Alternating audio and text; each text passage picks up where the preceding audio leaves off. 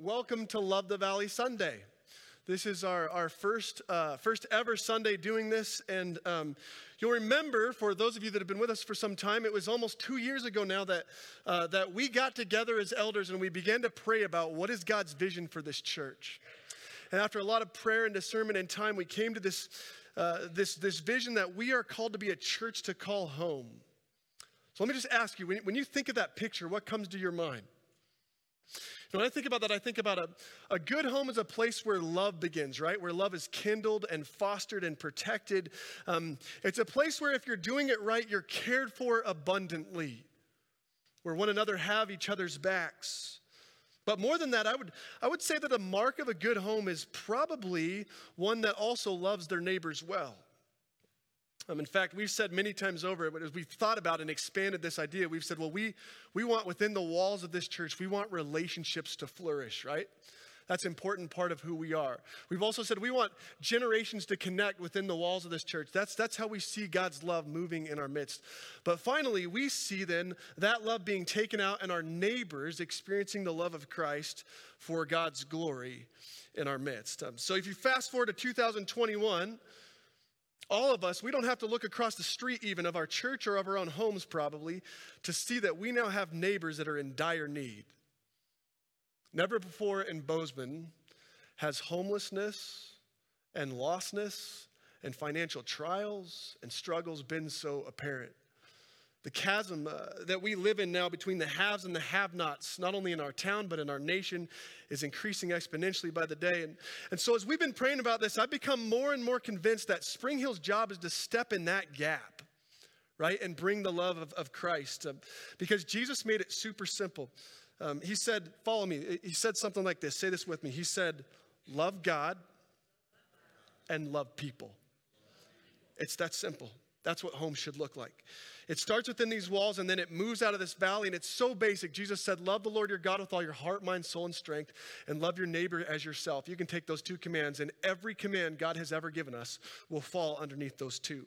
So, so months ago, we began talking about what it would look like to set a spark that is this morning and just hope that it brings fuel to a fire to that end. And thanks to Lauren, and hopefully you've already met Kinsey. If not, you'll meet her at the end. And Love Inc., um, we've lined up all sorts of projects today. Somebody said, Well, how many places are we going? I said, I don't even know. All sorts of places. Uh, we're, we're doing wood cutting, home repair yard maintenance, window cleaning, uh, grocery collection. We've set up Spring Hill Moving Company today. Did you know that?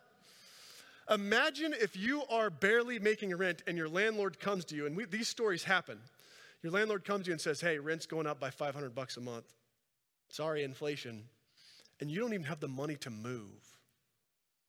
There's a, a, list a mile long, I'm told at Love Inc., of people who are waiting just to have help and assistance moving with trucks. And so I already saw Dave Cumling uh, out this morning hitching up the, the trailer that we have in the back, and uh, we're doing it big. So, um, so thank you, thank you, thank you. And the idea is that we're not going to set aside just today and then pat ourselves on the back for loving our neighbor, but that this would turn now into a lifestyle for us as a church. Um, so we're going to open up to Matthew's Gospel. I did a lot of talking there. Uh, Matthew's Gospel, chapter 25. And we're going to read verses 31 all the way to 46. 25, verse 31, all the way to 46. But before we do that, let me pray for us. God, we thank you for this, this church to call home, Lord, this place where your love is abundant and felt, where we care for one another, have compassion for each other, look out for each other. But Lord, we also know that you've called us to take that same love into a, a world that doesn't know you that doesn't know what that compassion looks like or, or that, that unconditional care feels like. So, Lord, as we open up your word this morning, we just pray, would you take all the distractions away that are in our heads, and we know we have them. Help us to set them aside. And God, just help us to focus on you, what your word would have for us today. Lord, I know that what I'm about to read is a challenging word, and so I just pray, God, that you would both convict us, but also bring us comfort and encouragement and lead us out from this place today. In Jesus' name, all God's people said, Amen. So, Matthew 25, verse 31 to, to 46. Let's, let's listen to God's word. When the Son of Man comes in his glory, and all the angels with him, then he will sit on his glorious throne. Before him will be gathered all the nations, and he will separate people one from another as a shepherd separates the sheep from the goats. And he will place the sheep on his right, but the goats on his left. Then the king will say to those on his right, Come, you who are blessed by my Father, inherit the kingdom prepared for you from the foundation of the world. For I was hungry, and you gave me food. I was thirsty, and you gave me drink. I was a stranger, and you welcomed me. I was naked and you clothed me. I was sick and you visited me. I was in prison and you came to me. Then the righteous will answer him, saying, Lord, when did we see you hungry and feed you, or thirsty and give you drink? When did we see you a stranger and welcome you, or naked and clothe you? When did we see you sick or in prison and visit you? And the king will answer them, Truly I say to you, as you did it to one of the least of my brothers, you did it to me. Then he will say to those on his left, Depart from me, you cursed, into the eternal fire prepared for the devil and his angels.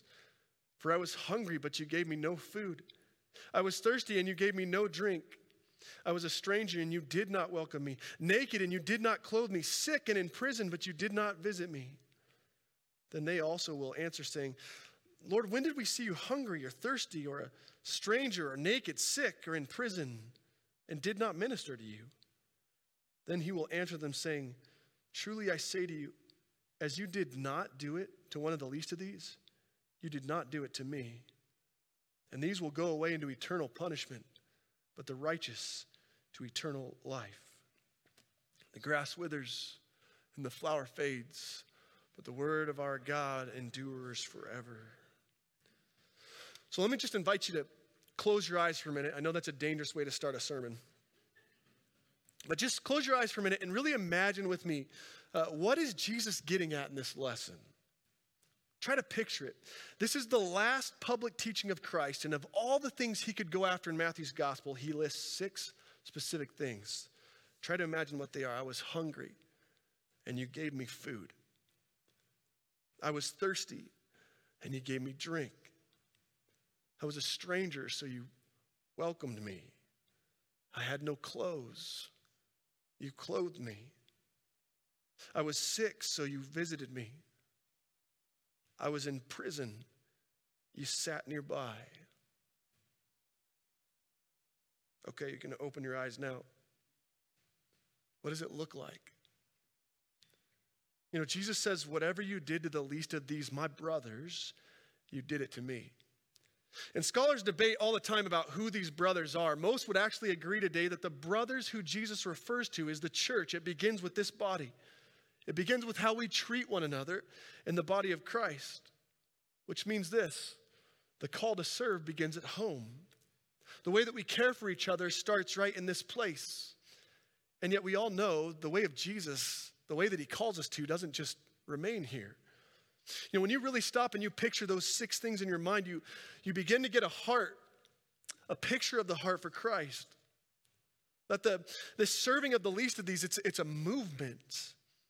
And I want us to see a few quick things right off the bat about this, these six things. And for starters, notice this with me. These six tasks are really simple, aren't they? Like, if I were to ask you, what does Jesus want with a disciple? One of the first things that sticks out to me in this lesson is how basic his requests are. He's not asking us to move mountains. It struck me, this is, this is not monumental at all. A disciple feeds, a disciple shelters, a disciple clothes, a disciple shows up. Sometimes I feel like we want to make this followership of, of Jesus so complicated, but, but for Christ, at least in the context of this lesson, it's not. He says to serve me looks like cooking a meal. It, it looks like pouring a glass of water, donating your clothes, opening your home, being generous with what you have, being present with those in need. It's the final public teaching of Christ. And I kid you not, just, just so that just so that God made sure as I was working on this sermon that the preacher was going to practice what he was preaching. I got a card in the mail this morning, right in the office. Opened it up. It was from a random stranger. It said, I'm coming to Bozeman to check things out around Thanksgiving. Would you be able to find me a home that I could stay in and eat a meal with your family? Kid you not. And I thought, wow, would I? See, this scripture, it's, it's a bit odd because Jesus wants us to understand that in this life, there's two kinds of people. He offers no gray area. You don't get to pick a third choice. There's not three or four. Jesus says there's just two categories. In the end, there will be sheep and goats. Those on the right side of Jesus, he said, Those are my sheep. And those on the left, those are my goats. Those on the right one, that they did everything that was asked of them. Those on the left, well, they didn't. And here's the tough part, at least the tough part for me. This is not a parable. This is not a metaphorical story or an, an analogy. This is, by Jesus' own words, our future reality. Jesus said, When the Son of Man comes in glory and the King on his throne, there will be a final judgment of eternity. And some of us will be sheep, and some of us will be goats. And what we did or didn't do will prove who we are. In the first century Palestine, this language fit perfect. It might seem foreign to us, but it wouldn't have to them. See, it was an easy picture for an agrarian society because every day at sunup, the animals would leave their pens and they would roam out together in the fields with their shepherds. But in the evening, it was commonly thought that the air would be too cold outside for the, the goats and the short hair, but too warm enclosed altogether for the sheep. And so, one by one, as the sun would set, the shepherd would begin to separate their flock. Sheep gathered to one side, goats to the other. And of course, this was common sense, right? Any basic shepherd knew the difference between their sheep and their goats. Jesus said, much like that picture, a day is coming where I will separate one from the other sheep on the right, goats on the left, and much like a shepherd uses their own basic instinct, he said, I too will use one very simple rule.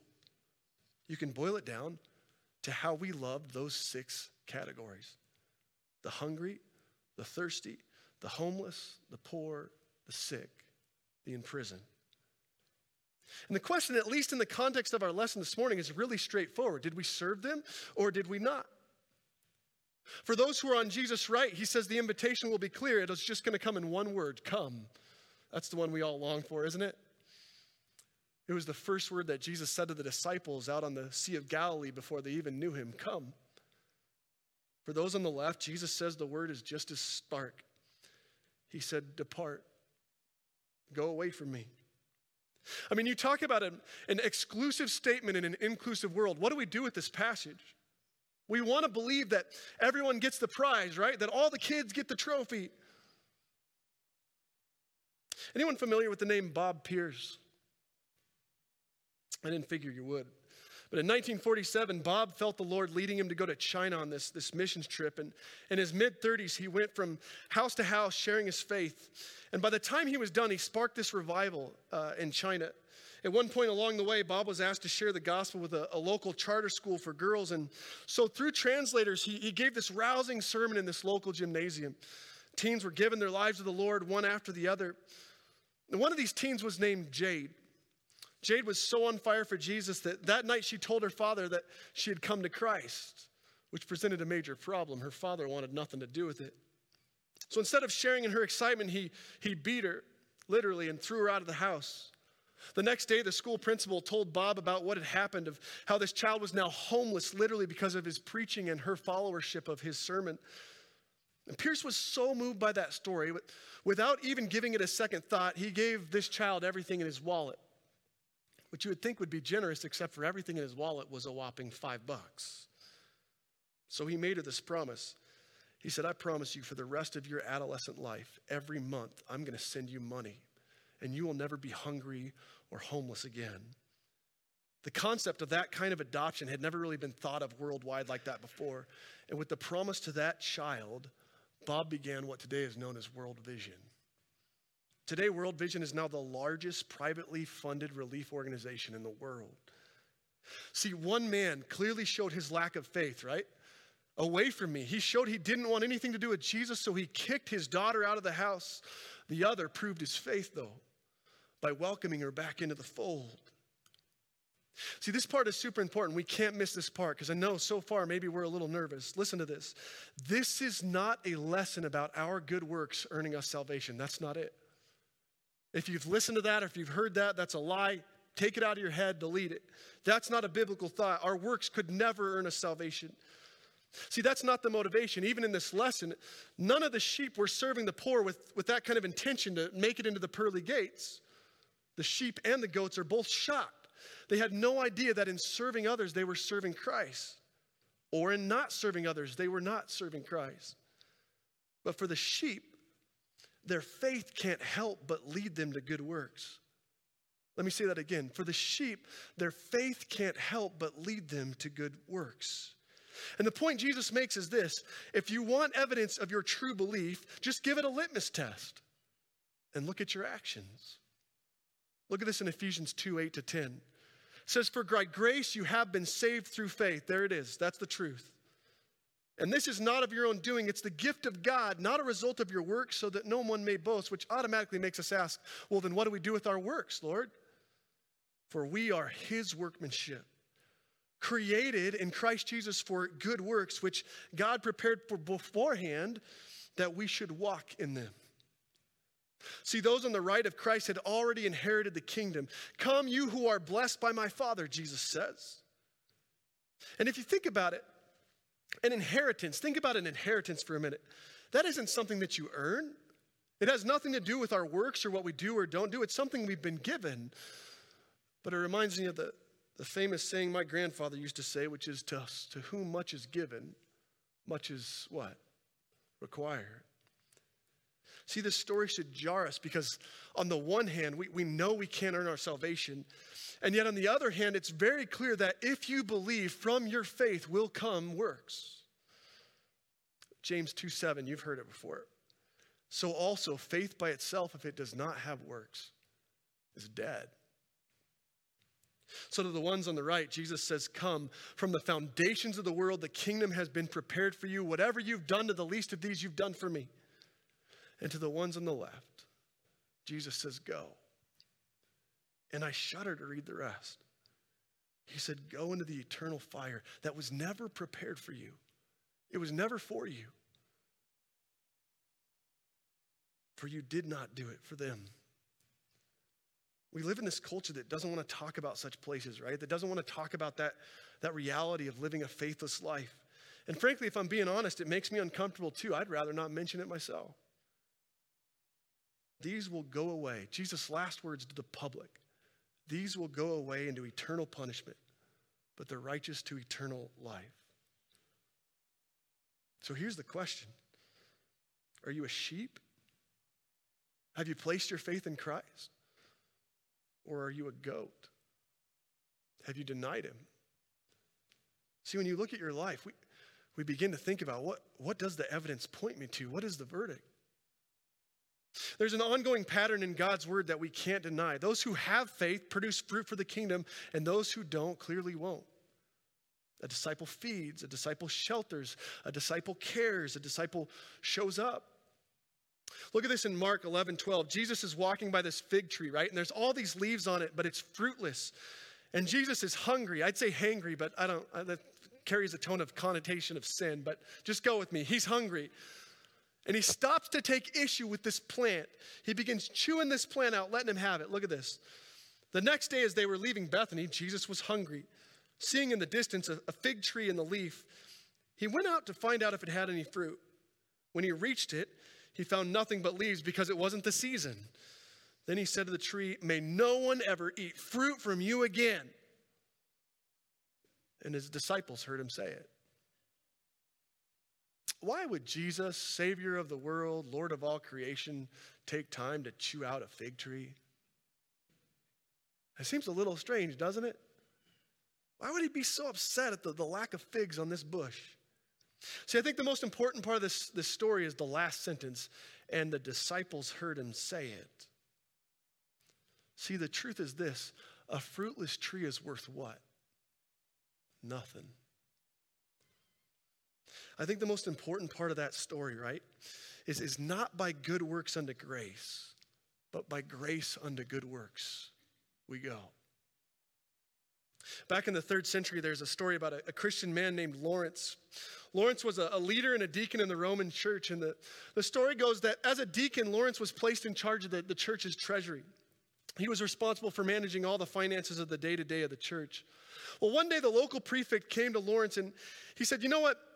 We need to have the greatest building in town. Hands down, we've got to have it. So go and gather up all the wealth of the church and see if we can't build this new steeple that'll be the envy of everyone. He said, just take all the gold and the silver, the coins you can find, and we're going to pour it into this thing. Lawrence wrote this in return. He said, I do not deny that our church is rich and that no one in the world is richer, not even the emperor. So I will bring forth all the precious things that belong to Christ, if only you'll give me a little time to gather everything together.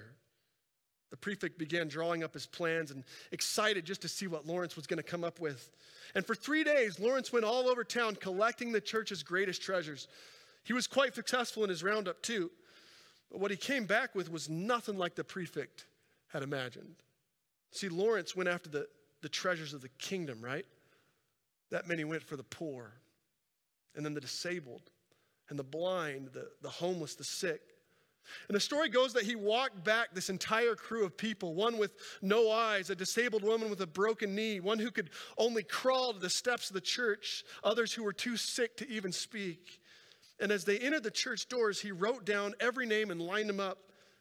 And as the prefect looked down from his quarters, he shouted, I brought the treasures from the church of Christ.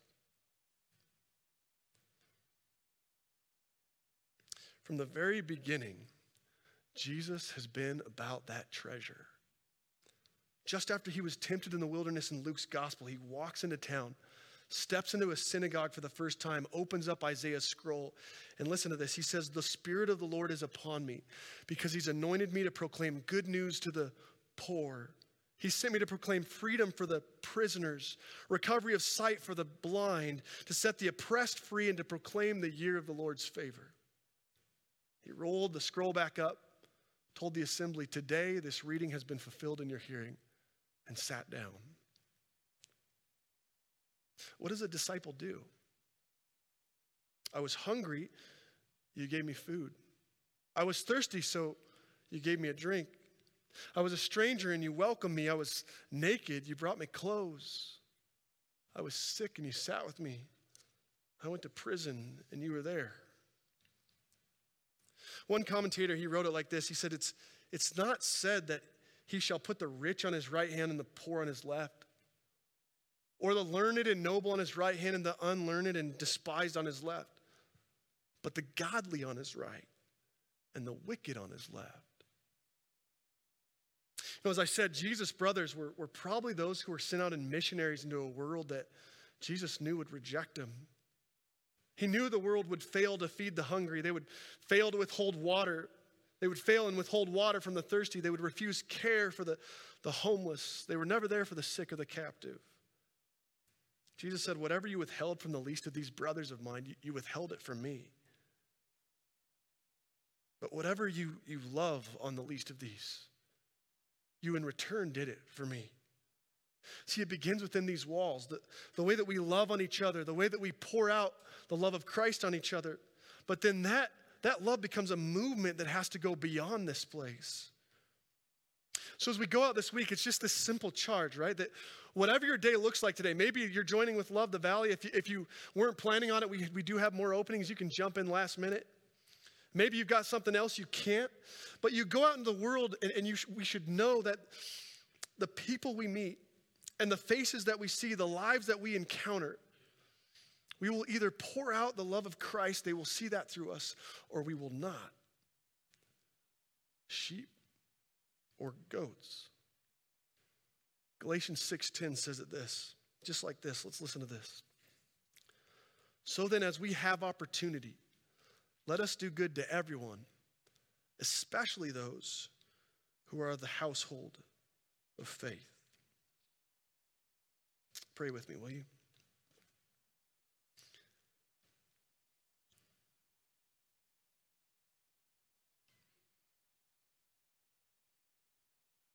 God, you are so good. You are so gracious and merciful. You are the definition of love. God, and you've sent us out. You have called us to go and make disciples. You have called us to meet with the beggar on the street and bring them bread. Lord, you've called us to, to sit with those who are thirsty, not only for water, but are, are craving something more in their life. They know they're missing you. Lord, we know that you've, you've implored us to be a welcoming presence to open up not only our homes, but this home to those who are in need of knowing and feeling and experiencing your love. God, even in the midst of a, this pandemic, we look back on it and we just wonder what, what did you really mean to sit with those who are sick? To be with those who are in prison? Lord, we thank you. Uh, we thank you that you don't just look at our works and judge us on that, but that you look at the cross of Christ. And that Jesus and his death and resurrection was enough. But Lord, we, we want by that faith to be spurred on by you. Lord, make us a people who are known by our love and good needs. But Lord, more importantly, Lord, make us a people who make you known, who make your name famous. God, we pray for every person today as we go out as a church and we love on this valley, whether it's someone who's we're moving their homes or, uh, Lord, just washing windows, whether it's others that we're inviting to join in care of a collection of goods and, and canned goods and items, Lord, or chopping wood for those we won't even meet. God, we just pray that they would be blessed, that they would come to know your name. And Lord, all these temporary things that we do, that, that they would all point to an eternity with you. Lord, we thank you for the gift that it is to serve. In Jesus' name we pray. Amen.